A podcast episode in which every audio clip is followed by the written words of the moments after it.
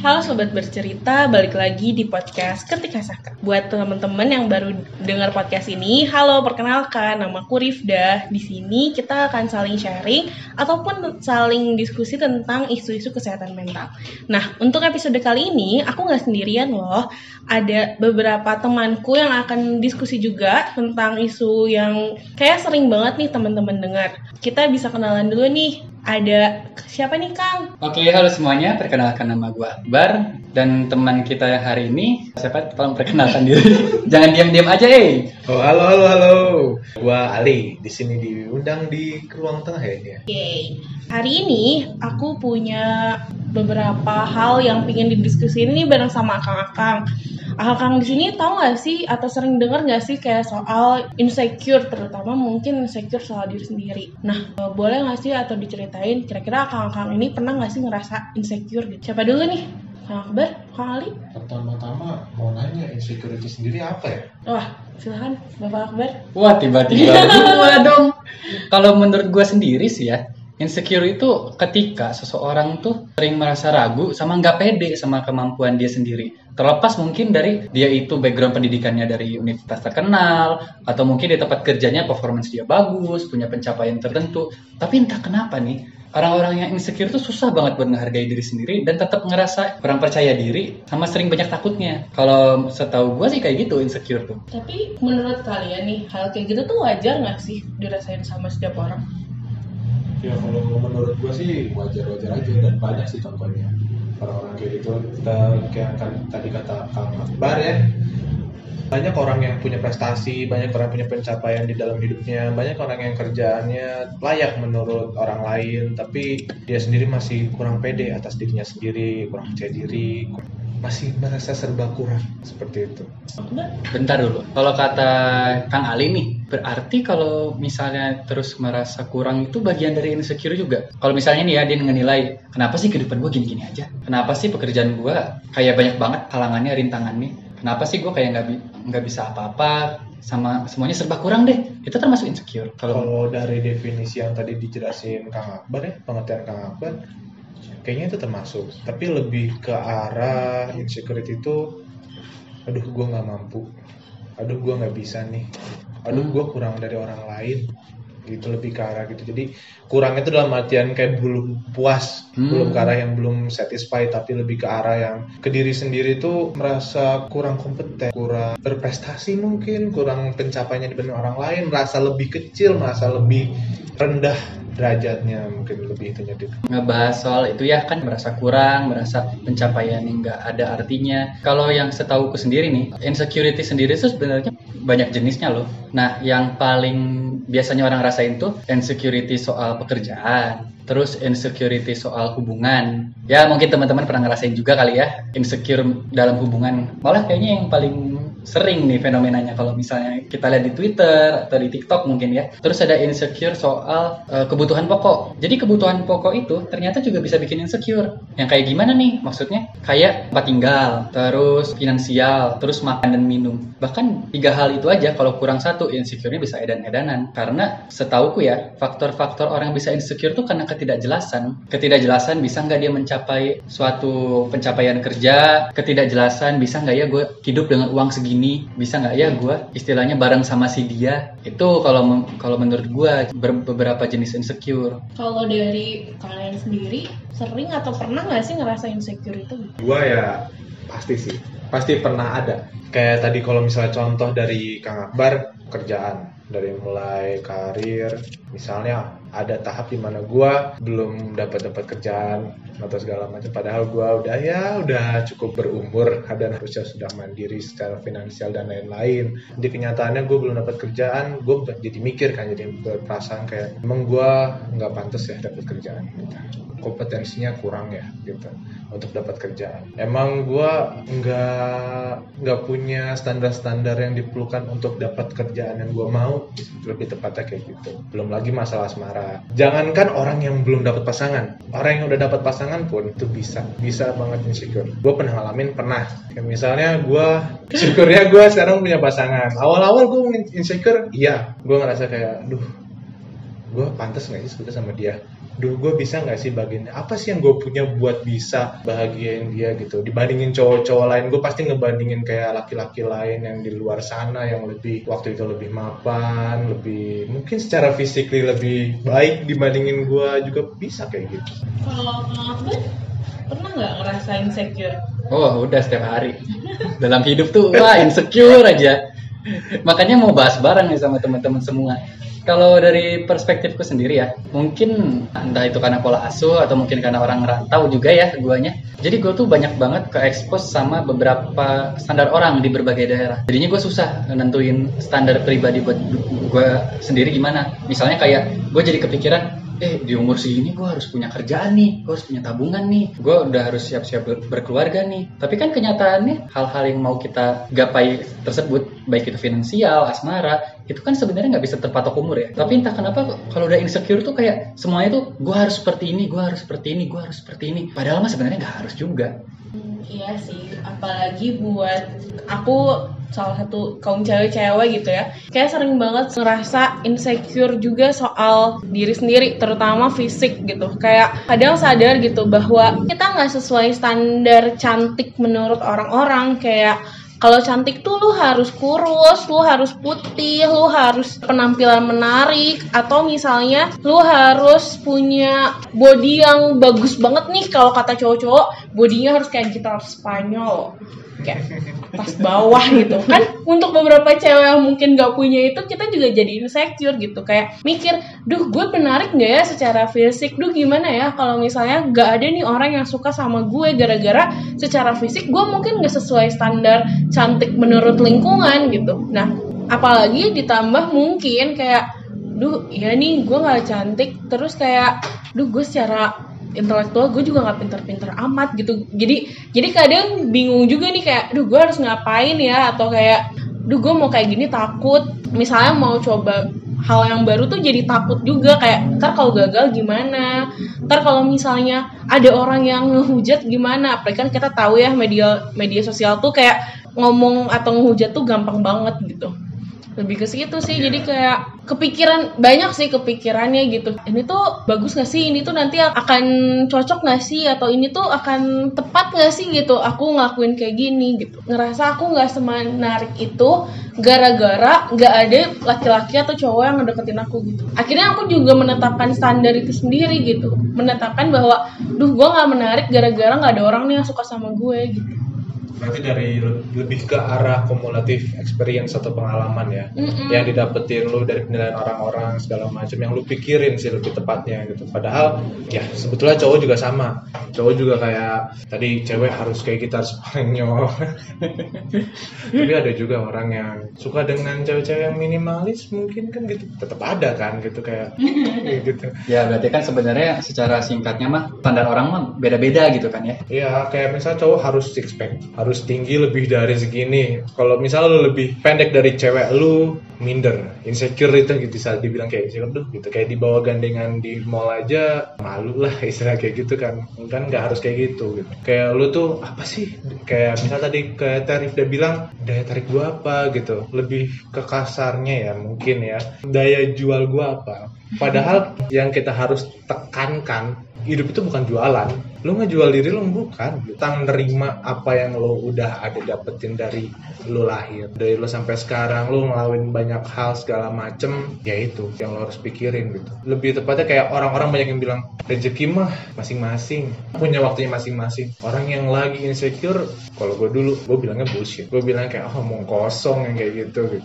Pada akhirnya gue berdamai dengan cara apa? Ya gue nerima. Ternyata gue ada masih ada yang nerima. Itu aja. Teman-teman gue nggak protes kalau fisik gue segala macam kayak gini, finansial gue ya segini gitu. Ya bersyukur gue punya pasangan juga ya nerima. Ternyata ada yang mau nerima gue. Kayaknya akhirnya setiap orang punya kekhawatiran atau isu ketakutan sendiri sih. Iya betul. Dan kalau misalnya kita tadi ya pikir-pikir lagi ke belakang, kebanyakan standar itu tuh sebenarnya kita yang nentuin sendiri. Jadi Benar. pikiran kita yang ngebikin gitu. Padahal mungkin standar orang lain beda. Itu mah urusan nanti ya. Cuman terkadang diri kita tuh terlalu keras ke diri sendiri sampai kita tuh nentuin standar ke diri sendiri tuh nggak kira-kira gitu loh. Bisa jadi nih kalau misalnya ya dari, dari perspektif perempuan kan misalnya insecure soal dia mungkin kurang tinggi atau kurang putih, kurang cantik. Gimana kalau ternyata cowok tuh ngincernya yang yang mau nemenin dia dari nol aja.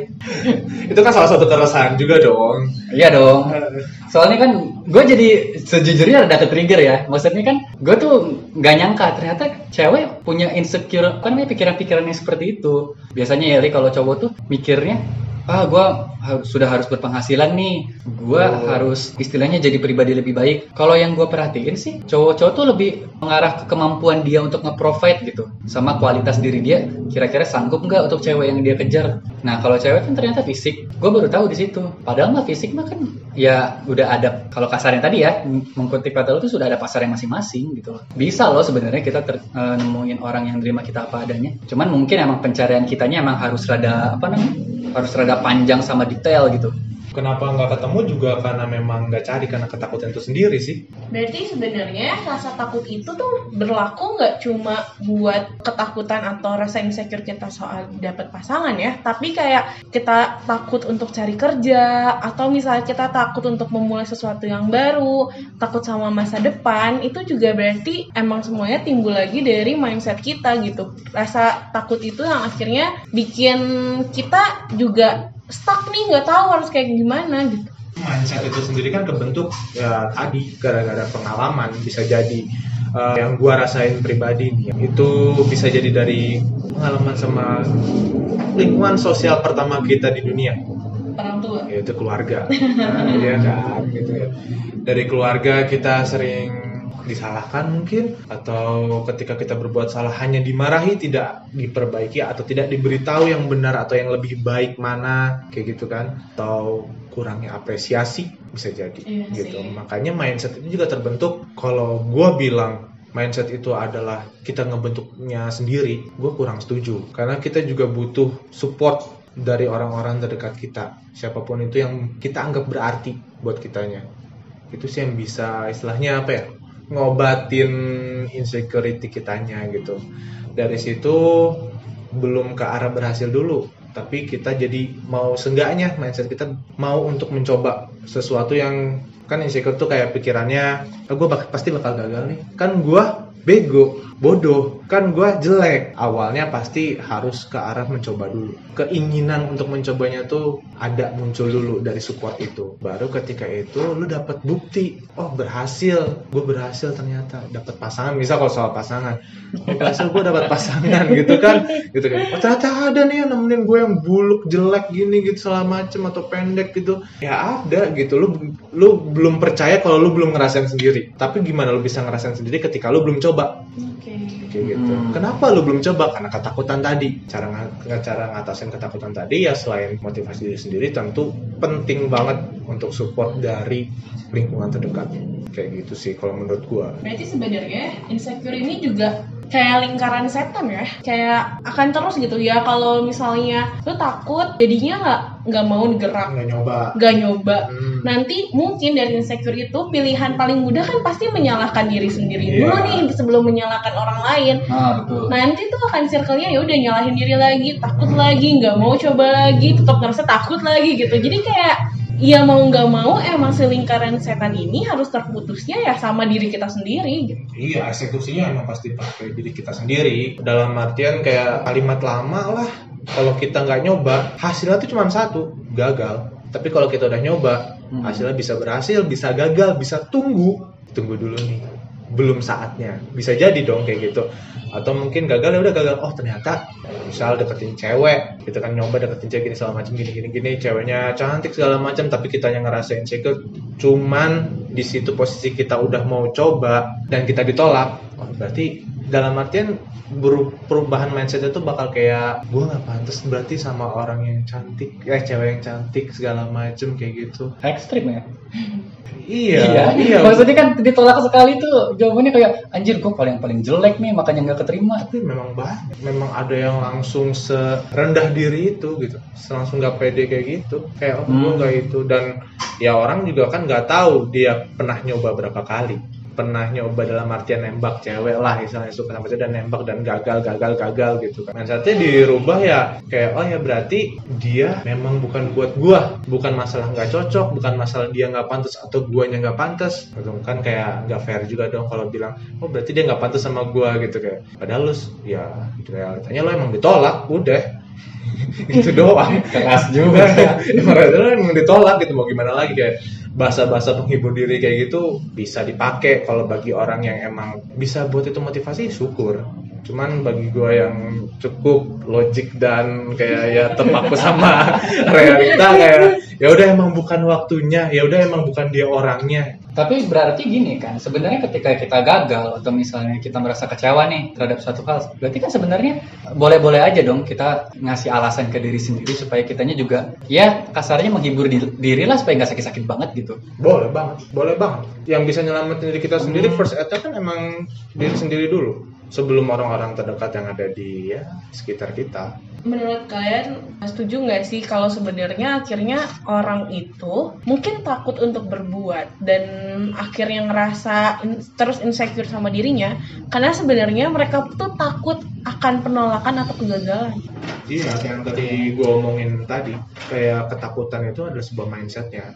Mindset itu harus dirubah dulu. Dari mana dirubahnya? Bisa dari diri sendiri dan dibantu sama support system yang ada di dekat merekanya. Kayak contohnya kalau diri sendiri ya, lo harus nemuin buktinya. Nemuin bukti dengan cara apa? Ya beraniin diri untuk nyoba segala hal. Yang tadi topik-topik insecurity yang di bagian kerjaan, asmara, segala macam lo harus nyoba, nyoba, nyoba terus sampai lo ketemu buktinya gitu. Kegagalan bukan satu-satunya tema di hidup ini kok. Iya sih. Cuman kesel ya, maksudnya ini gue sedikit cerita aja ya.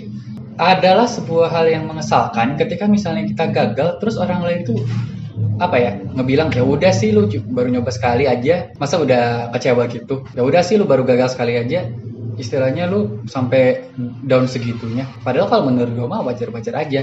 Kan tadi katanya kita harus nyari support orang yang terdekat. Tapi gimana kalau ternyata lingkungan yang membuat kita malah semakin down tertekan dan malah jadi susah untuk mencoba? Salah satu faktornya kan itu tadi omongan orang lain, experience segala macam yang buat mindset kita. Hmm. Berarti kalau misalnya ada orang yang bilang lu baru sekali coba aja gagal segala macem gitu kayak lu kayak gitu aduh. Berarti emang mereka bukan orang terdekat kita mereka nggak tahu apa apa tentang kita. Simple ya? Simple. Berarti sebenarnya segala keputusan atau perasaan itu tuh emang akhirnya kita sendiri yang nentuin sih. Kita mau akhirnya menanggapi komentar-komentar negatif atau misalnya standar-standar yang sebenarnya mungkin nggak rasional dari orang lain atau enggak gitu. Atau akhirnya kita yang nentuin standar kita sendiri. Kita yang akhirnya mau berusaha untuk diri kita sendiri. Kita yang akhirnya mungkin mau apa ya bangkit dari rasa takutnya itu gitu. Karena ya tadi pa- hal paling susah tuh ya akhirnya nerima kalau kita kurang dan nerima rasa takut dan akhirnya ya udah yuk kita mau berusaha buat ya udah gue nggak boleh kayak gini lagi gitu. Gue nggak boleh ngerasa takut lagi gitu. Itu sih kayaknya yang paling susah. Hmm, benar. belajar cuek penting. Belajar cuek itu penting dalam artian cuek apa ya akan hal yang nggak diperluin sama kita. Belajar cuek sama belajar untuk peduli itu sesuatu yang berbeda menurut gua. Karena belajar cuek itu ya lu memisahkan apa yang nggak penting buat lu. Tapi belajar peduli ada dua. Belajar peduli untuk orang lain dan sebelum itu sebelum itu dilakuin belajar peduli untuk diri sendiri dulu. Kayak gitu. Sebelum lu minta sebelum lu berharap apresiasi dari orang lain apresiasi diri sendiri dulu nah dan itu hal yang paling kadang susah simple gue bilang dari tadi simple simple simple gampang gampang gampang Enggak, tapi susah eksekusinya. ah, Woi. gue juga butuh proses orang juga butuh proses Tapi sebenarnya bisa kan dilakuin. bisa sangat bisa udah gue buktinya kadang mengubah pede sama diri sendiri itu emang itu kayak hal paling susah gitu Dan menurut gua sih kalau kita mau bicara soal merubah PD ke diri sendiri itu tetap harus ada peran orang lain sih. Hmm. Karena kalau dari kalimat yang pernah gue dengar ya, kita tuh nggak tahu kelebihan dan kekurangan kita secara objektif. Orang lain lah yang melihat. Bisa jadi kita tuh sebenarnya luput buat ngelihat kita tuh punya kelebihan sendiri loh. ya benar Nah, kita tuh mungkin memang ada ya, namanya manusia ya, pasti ada kurangnya. Cuman jangan sampai kurangnya kita itu menutupi kelebihan-kelebihan kita yang bisa kita develop, yang bisa Kenapa? kita lakuin. ini kenapa kenapa ketutupan kelebihannya Ya karena itu orang concern eh, sama kejelekannya karena respon dari lingkungan. karena apresiasinya kurang Iya. Apresiasi kurang orang tuh seneng kan diapresiasi Betul.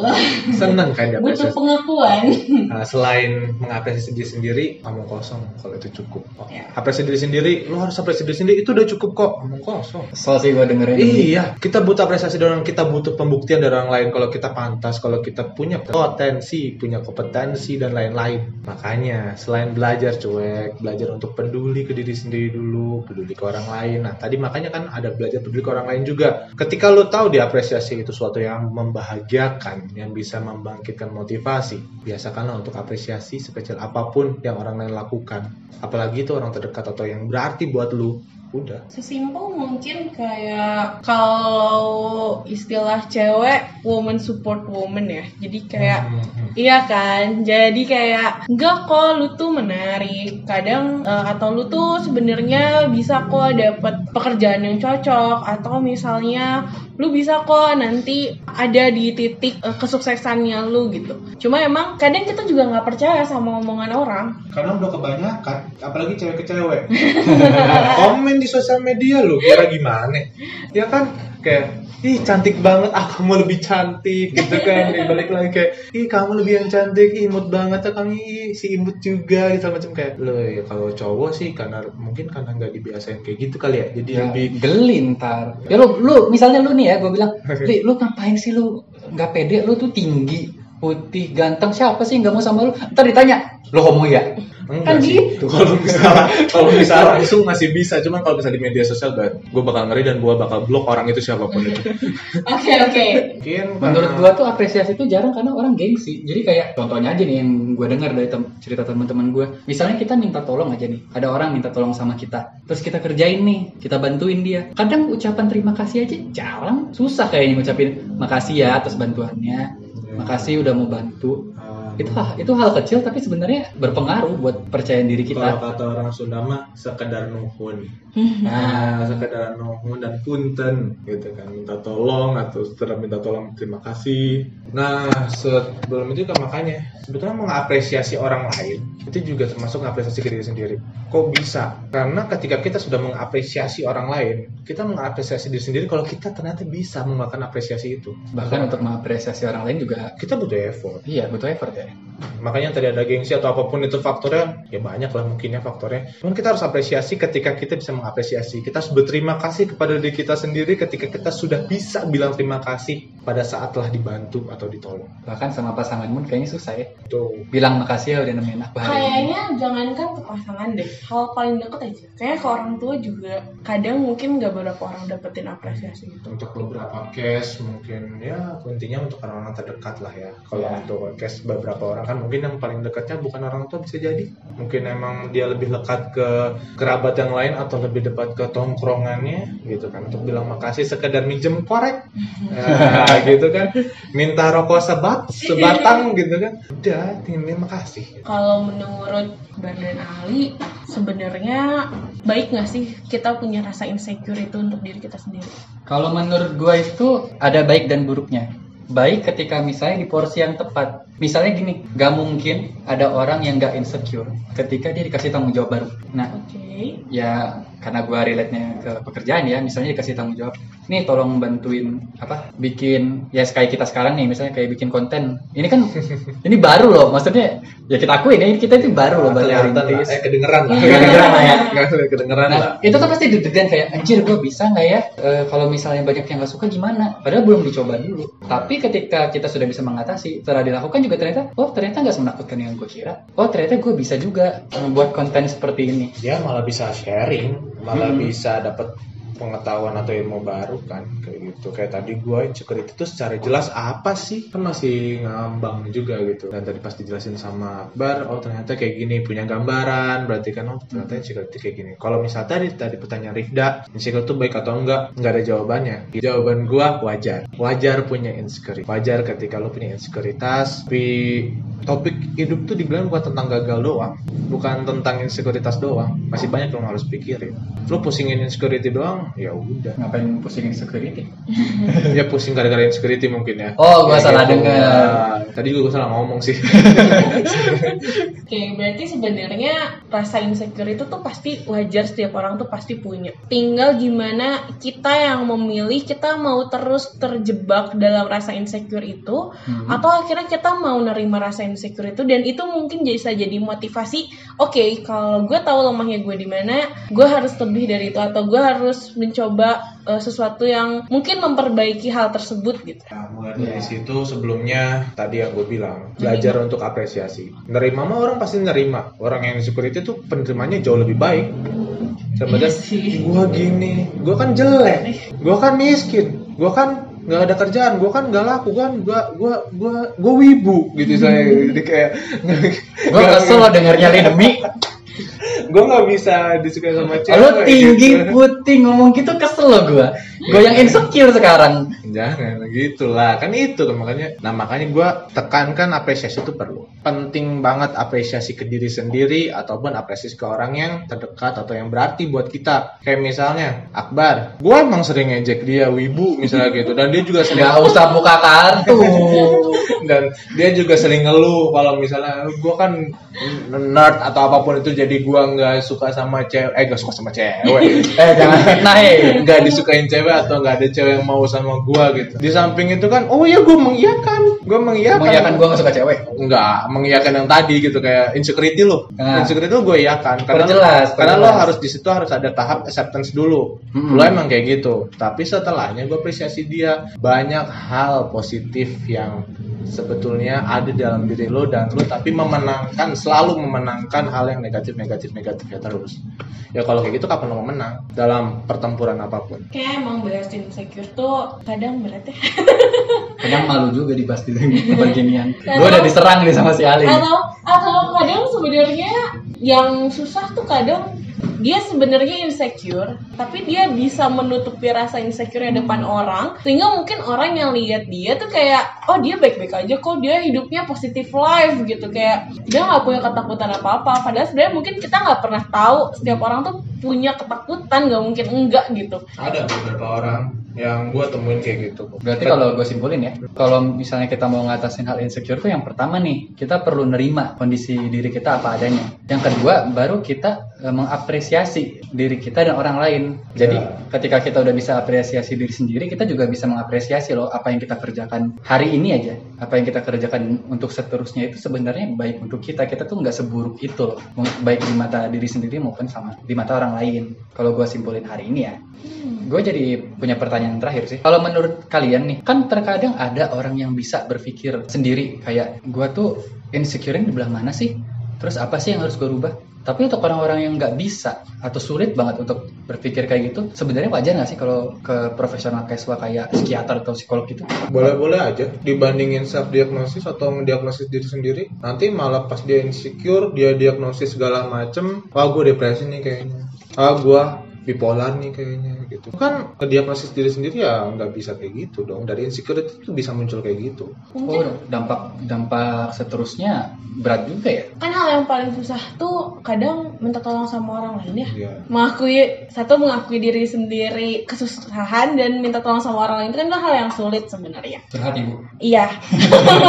Nah akhirnya kalau misalnya kita udah tahu nih kita sendiri aja susah. Kita mungkin nggak punya orang yang tepat untuk diceritain. Takutnya mungkin malah jadi obrolannya ke mana-mana atau malah jadi gosip kan kita nggak ada yang tahu ya. Jadi emang lebih tepatnya sih kalau menurut aku nggak salah untuk akhirnya kita coba cari pertolongan atau tempat-tempat yang emang kita udah yakin bisa untuk dengerin kita cerita gitu entah misalnya langsung kontak ke psikolog atau misalnya mungkin kalau misalnya udah ngerasa udah parah banget udah ngeganggu nih aktivitas sehari-hari nggak salah kok untuk akhirnya kita coba ke layanan kesehatan jiwa atau coba cek ke psikiater gitu. Ya lebih tepatnya mungkin bukan kayak ngerasa nggak ada orang yang tepat, tapi takut nggak ada orang yang tepat. Nah, Nah, takut tidak ada yang mau mendengar cerita kita yang gitu. dengerin, takut ada yang nggak takut nggak ada yang bisa paham. takut nggak ada yang mau nemenin. Takut emang nggak ada, ya wajar aja. Ada orang nggak bisa paham 100% karena standar orang sendiri-sendiri. Ya satu orang ya satu pengalaman, satu kepala, satu perasaan gitu. Orang yang dicubit mungkin A dicubit sakit, B dicubit nggak sakit, harus ditonjok dulu gitu kan. Bingung sih, maksudnya luar biasa banget bahasan kita hari ini ya. Ternyata insecure itu bukan masalah yang remeh-temeh gitu loh. Soalnya gue sering lihat nih di sosial media tuh kayak insecure tuh umum, tapi orang tuh masih mandang sebelah mata. Ternyata dari bahasan ini kita, gue baru tahu insecure tuh bukan hal yang remeh-temeh juga. Insecure tuh bisa membuat kita tuh apa, terhalang untuk mencapai berbagai keinginan kita. Makanya kita tuh perlu belajar ngapresiasi diri sendiri, orang lain, dan tentunya minta pertolongan kalau misalnya kita sudah nggak bisa ngenanganin hal itu sendiri. Itu sih yang gue tangkap. dan nggak salah kok untuk akhirnya kita tahu bahwa sebenarnya setiap orang tuh punya struggle atau perjuangannya masing-masing gitu kita jangan ngerasa kita yang paling menyedihkan atau kita yang paling sengsara karena kita nggak pernah tahu di luar tuh orang mungkin Lebih kondisinya lebih sengsara gitu Ya, iya ngerasa kayak oh gue yang paling menderita nih di dunia ini. Gitu. Ya pokoknya berusaha sebaik mungkin aja ya untuk diri kita sendiri. Oke paling segitu dulu kali ya bahasannya kita hari ini. Menurut gue udah wow banget sih. Makasih banyak untuk Bro Ali nih. Bro Ali, Gue nyebut bang rada geli soalnya demi. siap siap. Ya Bro Ali yang sudah menyediakan waktu untuk mengisi obrolan kita pada episode kali ini. Semoga nanti di lain waktu ada kesempatan untuk mampir-mampir lagi ya ke channel podcast ini. Ya terima kasih banyak. Nanti ya diusahakan lah. Makasih juga nih buat Kang Akbar, buat Kang Ali, dari aku pribadi. Banyak hal baiklah yang jadi insight juga untuk aku dan semoga bisa jadi insight juga untuk teman-teman yang dengerin. Nextnya, kalau misalnya teman-teman emang mungkin punya beberapa isu atau misalnya ada beberapa masalah yang emang pingin kita diskusin bareng-bareng nih, terutama tentang isu-isu kesehatan mental, boleh banget loh untuk DM kita di Instagram @ketikhasaka. Kita Eh, juga menyediakan layanan peer support ya untuk teman-teman yang mungkin sebenarnya butuh bantuan atau mau ceritanya didengar tapi masih belum berani nih ke profesional kesehatan jiwa. Di Instagram ketik.hasaka sendiri kita sudah punya layanan peer counselor. Jadi teman-teman DM kita nanti kita dengerin cerita teman-teman. Oke, kita udah pamit dulu ya. Terima kasih sudah mau mampir ke channel podcast ini. Bye bye, see you next time. Bye.